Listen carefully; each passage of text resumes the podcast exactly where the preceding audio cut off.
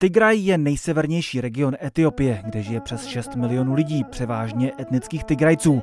Leží na suché náhorní plošině, která se považuje za kolébku etiopské civilizace, kde vzniklo vůbec první etiopské křesťanské království zvané Aksum. A jeho zakladatelé jsou považováni za předky dnešních Tigrajců.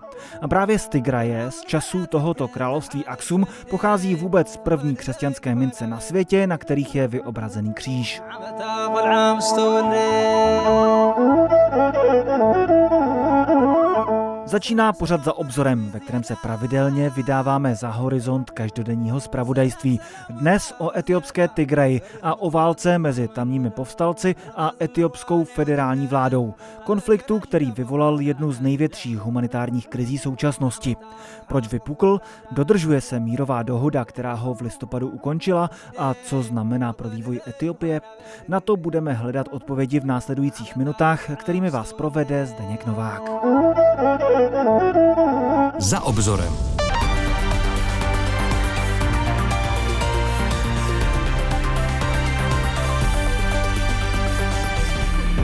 I'm stomping on this ground, nigga. Time to dig your grave. I heard it radio. Válka v Tigraji vypukla na podzim roku 2020 mezi Tigrajskou lidově osvobozeneckou frontou na jedné straně a etiopskou federální armádou na straně druhé. Ale zapojily se do ní i milice okolních regionů i armáda sousední Eritreje. Kvůli konfliktu zemřelo podle různých odhadů asi 400 až 800 tisíc lidí. Asi 3,5 milionu lidí uteklo z domovů, buď do zahraničí nebo do jiných částí Etiopie. Hlad nebo podvýživa zasáhly miliony dalších a to všechno dohromady znamená jednu z největších humanitárních krizí současnosti. O humanitárních dopadech budeme mluvit se zástupci dvou agentur OSN. Na širší kontexty války se ještě předtím zeptám docenta Jana Záhoříka ze Západočeské univerzity v Plzni. V tom konfliktu proti sobě stály Tigrajská lidově osvobozenecká fronta TPLF a federální vláda premiéra Abího Ahmeda.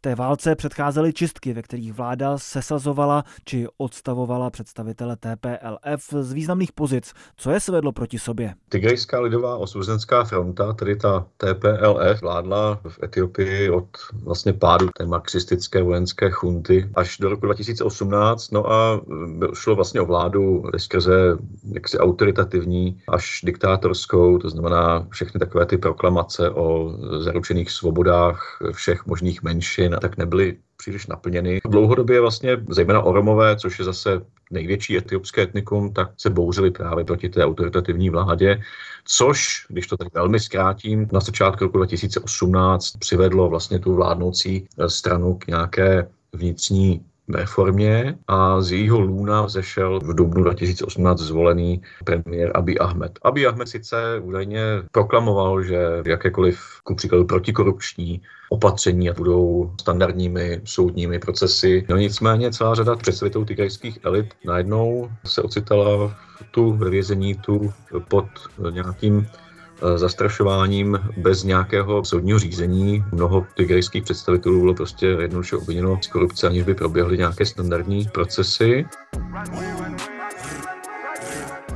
A vztahy mezi oběma entitami, řekněme, se začaly vyostřovat a představitelé té TPLF se začali popevňovat v tom svém regionu Tigraj na severu země. Vysvětluje Jan Záhořík. Vše vygradovalo během roku 2020 kolem parlamentních voleb. V roce 2020 vstupuje do politického klání pandemie covidu, takže se ty volby musely posunout na rok 2021, nejprve na tuším červen, nicméně v Etiopii od června do září probíhá eh, ta velká dešťová sezóna, takže mnohdy je velmi komplikované, zejména v těch venkovských oblastech, uskutečňovat volby, takže se ty volby neustále posouvaly a v září 2020 Tigajci si uspořádali vlastní volby. No a takým posledním bodem, kdy už asi nešlo nikam couvat, tak bylo přepadení vojenské základy na severu Etiopie právě tigajskými jednotkami. To byla taková ta poslední kapka, kdy pohár přetekl a etiopský premiér Abiy Ahmed zahájil vlastně ofenzívu proti TPLF. Ethiopia has sent the army into its Tigray region, where it has also declared a six-month state of emergency after Prime Minister Abiy Ahmed accused the regional government TPLF má ve svém názvu Tigraj, tedy etnicky definovaný region. Přesto jen málo indicí naznačuje, že by v té válce mělo jít o nějaké separatistické tendence Tigraje. Byla někdy během té války ve hře možnost, že by se Tigraje od Etiopie oddělila, nebo by tam šlo o větší autonomii regionu? Dle mého soudu nikoliv, byť samozřejmě v průběhu války se toto téma začalo vynořovat, že e, Tigrajci už nemají po, po těch všech hrůzách té války důvod se trvávat jaksi v Etiopii, ale šlo spíše o vlastně mocenský boj. Prostě strana, která takřka 30 let byla u moci, najednou byla, řekněme, odstrčena na druhou kolej a všechno, co reprezentovala, tak najednou začalo být předěláváno, rekonstruováno. Popisuje Jan Záhořík z katedry blízkovýchodních studií Západočeské univerzity v Plzni. Neznamená to ale, že by se válka obešla bez etnicky motivovaných násilností nebo že by etnická nevraživost nevyplouvala na povrch. Naopak, a odráží to například i tvorba repera Q-Rap MODB, kterou můžete slyšet na pozadí tohoto pořadu. No.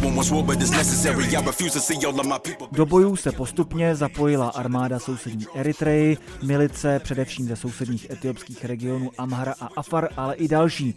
Během různých fází války se množily zprávy o hrůzách často zahranou zločinů proti lidskosti. Útoky na civilisty, využívání hladu a znásilňování žen, co by vojenské taktiky. Zprávy ale bylo téměř nemožné věrohodně ověřit, protože region byl odříznutý od světa. Do Tigraje nesměli novináři, odstřihnuté byly i komunikační sítě. Do Tigraje se nemohli dostat ani humanitární pracovníci. TPLF vládu vinila z pokusu o vyhladovění celého regionu. Zároveň sama podnikala výpady přes hranice sousedních regionů Amhara a Afar a útočila i na kulturně významná místa, jako je Lalibela, jejíž starobylé kostely vytesené do skály jsou na seznamu světového kulturního dědictví UNESCO a jsou pro etiopské křesťany poutním místem. Tigrajci chtěli zvýšit tlak na etiopskou vládu i uzavřením spojenectví s dalšími milicemi, především oromskou osvobozeneckou armádou, která vede vlastní konflikt proti centrální autoritě Etiopie.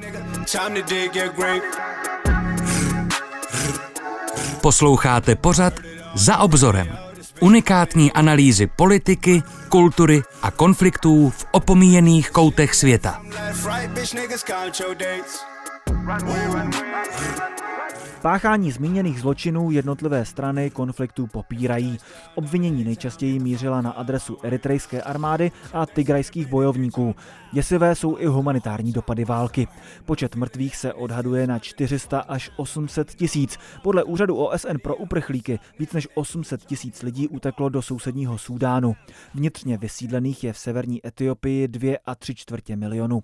O život nebo o domov tak přišlo hrubým odhadem na 4 miliony lidí. V Tigraji před válkou žilo asi 6 milionů obyvatel. Nutno dodat, že nemalá část mrtvých a vysídlených je ale ze sousedních regionů Amhara a Afar. Statistiky ale uvádějí jen celková čísla pro všechny tři regiony dohromady.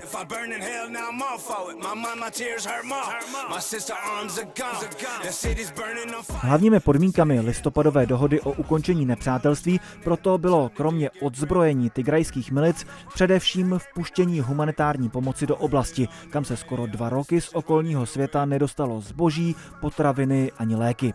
Jak se naplňuje tato část dohody a jak se humanitární situace v regionu od listopadu změnila, jsem se na začátku dubna zeptal Michela Sáda z Úřadu OSN pro koordinaci humanitární pomoci OČA. V prvních dnech po podpisu dohody obnova dodávek humanitárních potřeb do regionu vázla. Dodržuje se teď ta humanitární část dohody? A jak byste velmi zhruba popsal tu základní humanitární situaci v Tigraji? Since the signature of the cessation of hostilities agreement, the situation on the ground is night and day. Když vezmeme, jak to tam vypadá od podpisu dohody o ukončení nepřátelství loni v listopadu a srovnáme to se situací loni koncem léta, dnes je to jako noc a den. Asi nejdůležitější je, že od podpisu dohody nebyl hlášený jeden jediný výstřel. To je v různých kontextech cosi nevýdaného. To zlepšení bezpečnosti nám umožnilo skutečně se zaměřit na řešení humanitární situace. Od půlky listopadu do konce března jsme do Tigraje poslali víc než 5 tisíc kamionů humanitární pomoci, víc než 200 tisíc tun materiálu. To je na jednu stranu obrovské množství.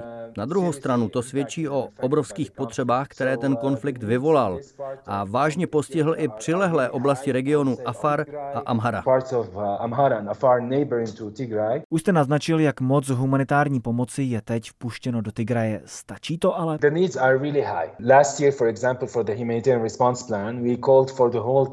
Ty potřeby jsou obrovské. Loni jsme například potřeby pro celou Etiopii vyčíslili na 3,3 miliardy dolarů a z toho jsme obdrželi 1,6 miliardy. Jen polovinu. Takže někdy jsme pomoci nemohli vůbec. Jindy poskytli jen polovinu jídla, které někdo potřeboval. Díky zpřístupnění Tigraje se teď dostáváme k lidem a celým komunitám, které byly dva roky bez přístupu k základním službám. Děláme, co můžeme díky podpoře našich dárců, ale samozřejmě to nestačí.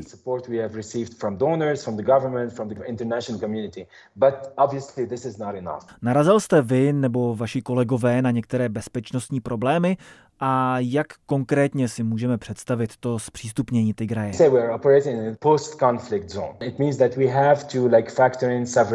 Víme, že pracujeme v postkonfliktní zóně a podle toho jednáme. Hlavní princip je, že nesmíme ohrozit komunity, se kterými pracujeme, ani naše pracovníky. Teď v terénu cítíme všeobecnou podporu. Přirozeně to občas drhne, ale bereme to tak, že řešení takových situací je součást naší práce. Pořád zůstávají takové kapsy, kam je při dodržování našich bezpečnostních principů problém se dostat. Od podpisu té dohody, nebo aspoň od začátku roku, se nám otevřelo několik cest do Tigraje. Jedna z Afaru, tři z Amhary. Dřív jsme se letecky dostali jen speciálními lety, jen do hlavního města Tigraje, Mekele. Teď létáme i do Šire. A své lety obnovili i etiopské aerolinky. Takže teď funguje čtyři až pět linkových spojů do Mekele a dva do Šire. A to znamená, že obyvatelé Tigraje můžou cestovat do regionu i ven. Proč to zdůrazňuji? Můžou se spojit s rodinnými příslušníky, kteří žijí jinde. Můžou mít odinut přístup ke svým bankovním účtům, zdravotnické péči, poslat děti na studia do zahraničí. Nic z toho nebylo dva roky možné.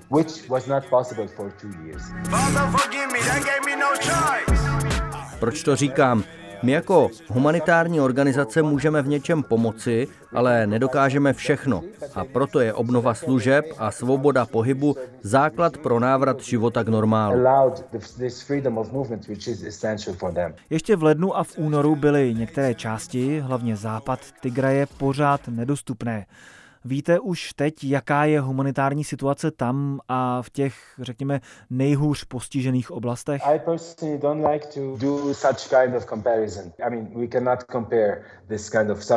Já úplně nerad takhle srovnávám různé úrovně utrpení. Během toho konfliktu například nebyla dostupná paliva nebo trh s nimi nefungoval. A to přirozeně působilo větší těžkosti lidem na venkově. Teď se k ním konečně můžeme dostat. Začíná se obnovovat normální trh a to pomáhá zmírnit dopady humanitární krize a obnovit důstojný život. Zmínil jste západní Tigraj. To se týká okresů jako Dansha, Humera a Welkite. Je tam několik dalších, kde situace zůstává, řekněme, choulostivá. Velký problém jsou vnitřně vysídlení lidé. A tady je třeba zdůraznit, že to se týká i sousedních regionů Afar a Amhara. Teď od podpisu příměří se část z nich začíná vracet, další ale pořád mají obavy, což se dá pochopit.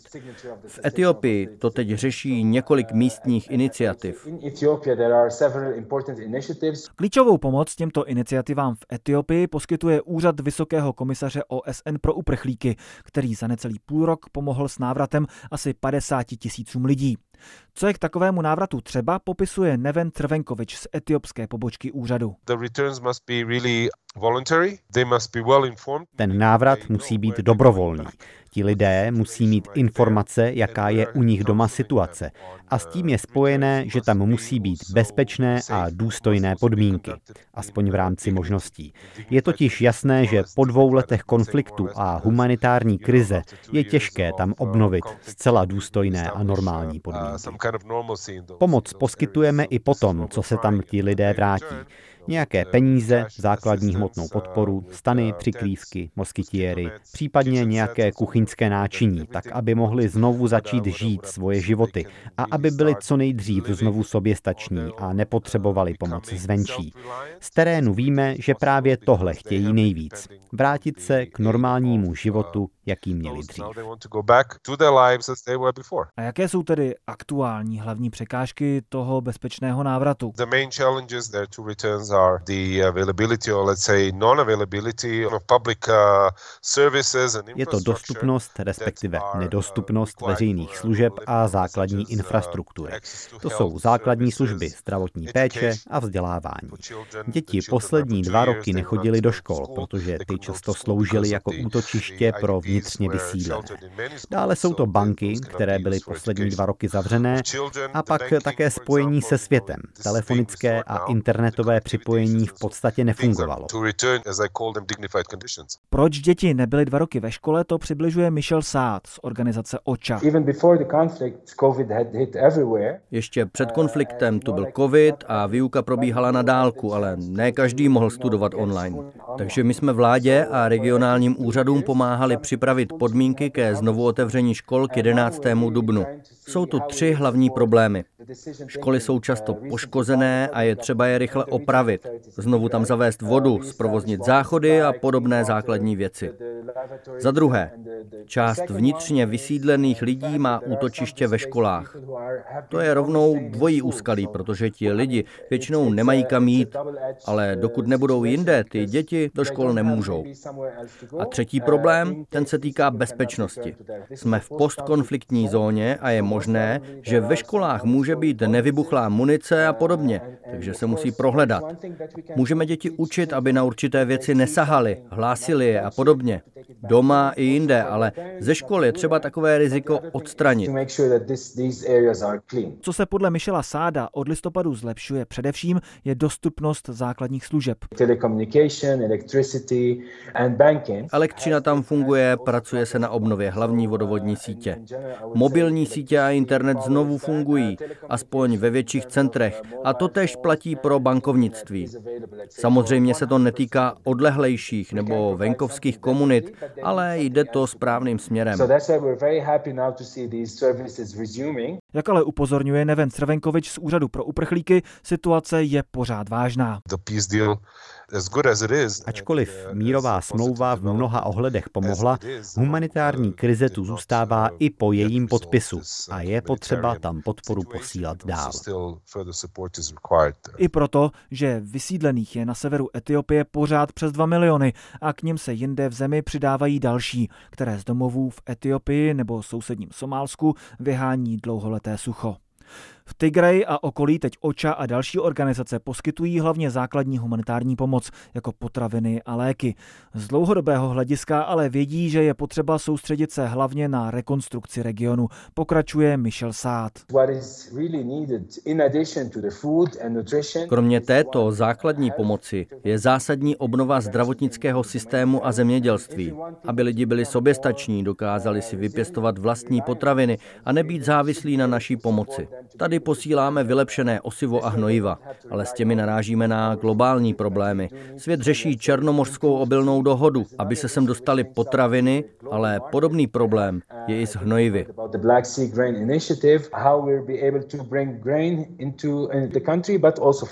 Co je potřeba pro obnovu zdravotnického systému? Jak pomáháte? Většinou je to okamžitá pomoc v případech akutního ohrožení života života. S dalšími humanitárními organizacemi pracujeme i na rehabilitacích a psychologické pomoci pro lidi, kteří třeba přišli o končetiny. Ale nejen to. Ten region byl dva roky odříznutý od světa. Představte si, že tam třeba měli přístroj, například na krevní testy. Takový stroj potřebuje pravidelnou údržbu, každý půl rok nebo rok, ale protože byli odříznutí od dodavatelů, tahle údržba tu nebyla, takže se je snažíme znovu propojit.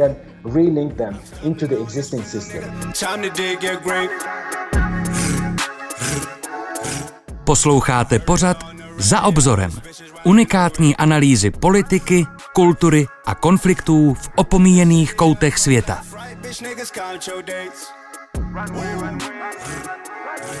Konflikt oficiálně skončil podpisem dohody z 2. listopadu 2022. Můžeme ho považovat za definitivně ukončený a jak zapadá do kontextu vývoje současné Etiopie, země se 120 miliony obyvatel z víc než 80 různých etnických skupin? To dál rozebereme znovu s afrikanistou Janem Záhoříkem ze Západočeské univerzity v Plzni. Podpis dohody válku ukončil na papíře, ale podle všeho opravdu znamená ukončení bojů. Můžeme ten konflikt tedy opravdu považovat za ukončený? Řekl bych to takto, ještě bych neotvíral šampaňské úplně, protože ty jizvy jsou tak hluboké a nezahojitelné, protože ty zprávy o tom eh, masovém třeba znásilňování žen a dívek, a i včetně malých holčiček, tak to nebylo nic, co by bylo vymyšlené, to tak prostě bylo.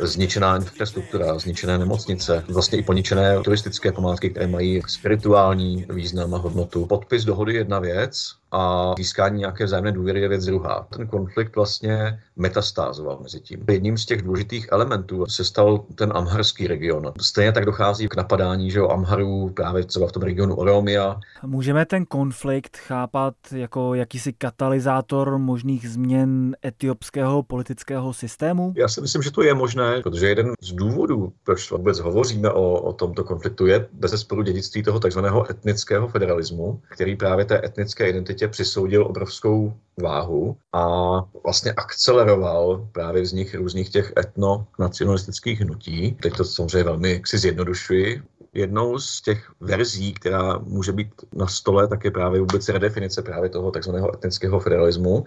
A představitelé právě té tigrejské i oromské řekněme, opozice tak se obávají, že právě Abiy Ahmed chce vytvořit opět nějaký centralizovaný unitární stát, zatímco oni jsou pro zachování toho federalismu, čili větší autonomie pro jednotlivé regiony. Zmiňujete takzvaný etnický federalismus.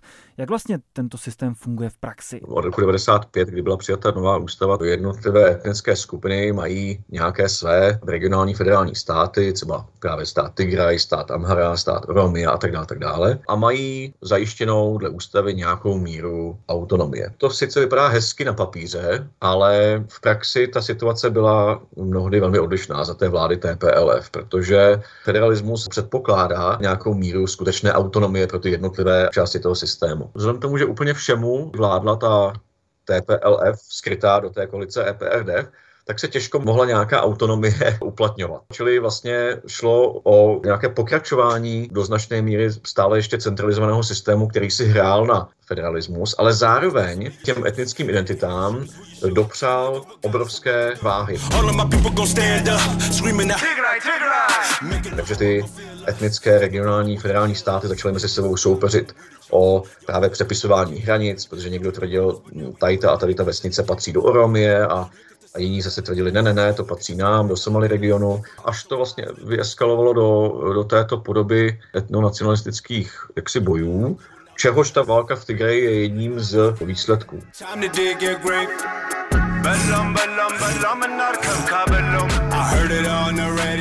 Takže existují hlasy, které vlastně hovoří o tom, že by se mapa Etiopie měla právě přepsat, aby přestala dávat tolik váhy na ten eh, etnický element, ale aby akcentovala občanství. Že je úplně jedno, jestli někdo Oromo, Amhara, Tigray nebo Somali, ale že to je občan Etiopie a z toho mají vyvírat práva a povinnosti. Zároveň se tu bavíme o situaci po velmi děsivé válce, která metastázovala do několika paralelních konfliktů. Je v takovémhle prostředí možné vůbec uvažovat o nějaké změně systému? To je právě ten problém, že i kdyby nakrásně vláda Abiho Ahmeda, anebo jakéhokoliv jiného budoucího premiéra hodlala tento plán nějakým způsobem naplnit, tak právě ta společnost je natolik rozdělená a někteří představitelé určitých, řekněme, opozičních stran natolik radikalizovaní, že si to eh, neumím představit. Naopak spíše rostou tendence té oromské osvobozenské fronty, zejména jejich diaspory, volání po nezávislosti Oromy. Nicméně každý, kdo se podívá na mapu Etiopie, tak ví, že to je v podstatě neuskutečnitelné. Stejně jako bylo neuskutečnitelné odloučení Tigreje, protože mimo jiné proto, aby vznikl nějaký nezávislý stát, tak musí především dosáhnout mezinárodního uznání. Když se podíváme o kousek vedle, tak v roce 1991 vznikl stát, který se jmenuje Republika Somaliland, a ten dosud nikým, pokud je mi známo, uznán nebyl. A to může fungovat i jako určitý, možná bychom mohli říct, odstrašující případ. Takže já si myslím, že spíše by mohlo být pravděpodobnější nějaké redefinování těch jakoby vnitřních regionálních hranic Etiopie. Dodává Jan Záhořík z katedry blízkovýchodních studií Západočeské univerzity v Plzni. A tím končí dnešní pořad za obzorem. Tento i další díly, například o zmíněném Somalilandu nebo jiných oblastech za horizontem každodenního zpravodajství, si můžete poslechnout kdykoliv na webu Plusu, v aplikaci Můj rozhlas nebo vaší oblíbené podcastové aplikaci. Hezký zbytek dne vám přeje Zdeněk Novák.